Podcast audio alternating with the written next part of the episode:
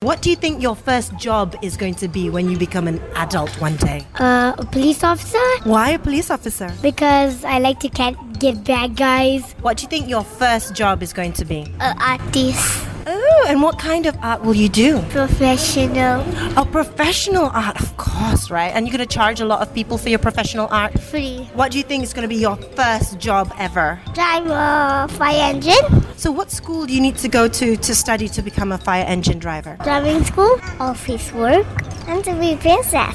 Princess is paid a lot. I don't think so. So, what kind of a job does a princess do? Only sit in the castle with the flower. When the bad guy come in, she can kill the black guy. What do you think your first job's going to be? Computer. You're going to be a computer? Yes. What do you want to do as a computer? Type message.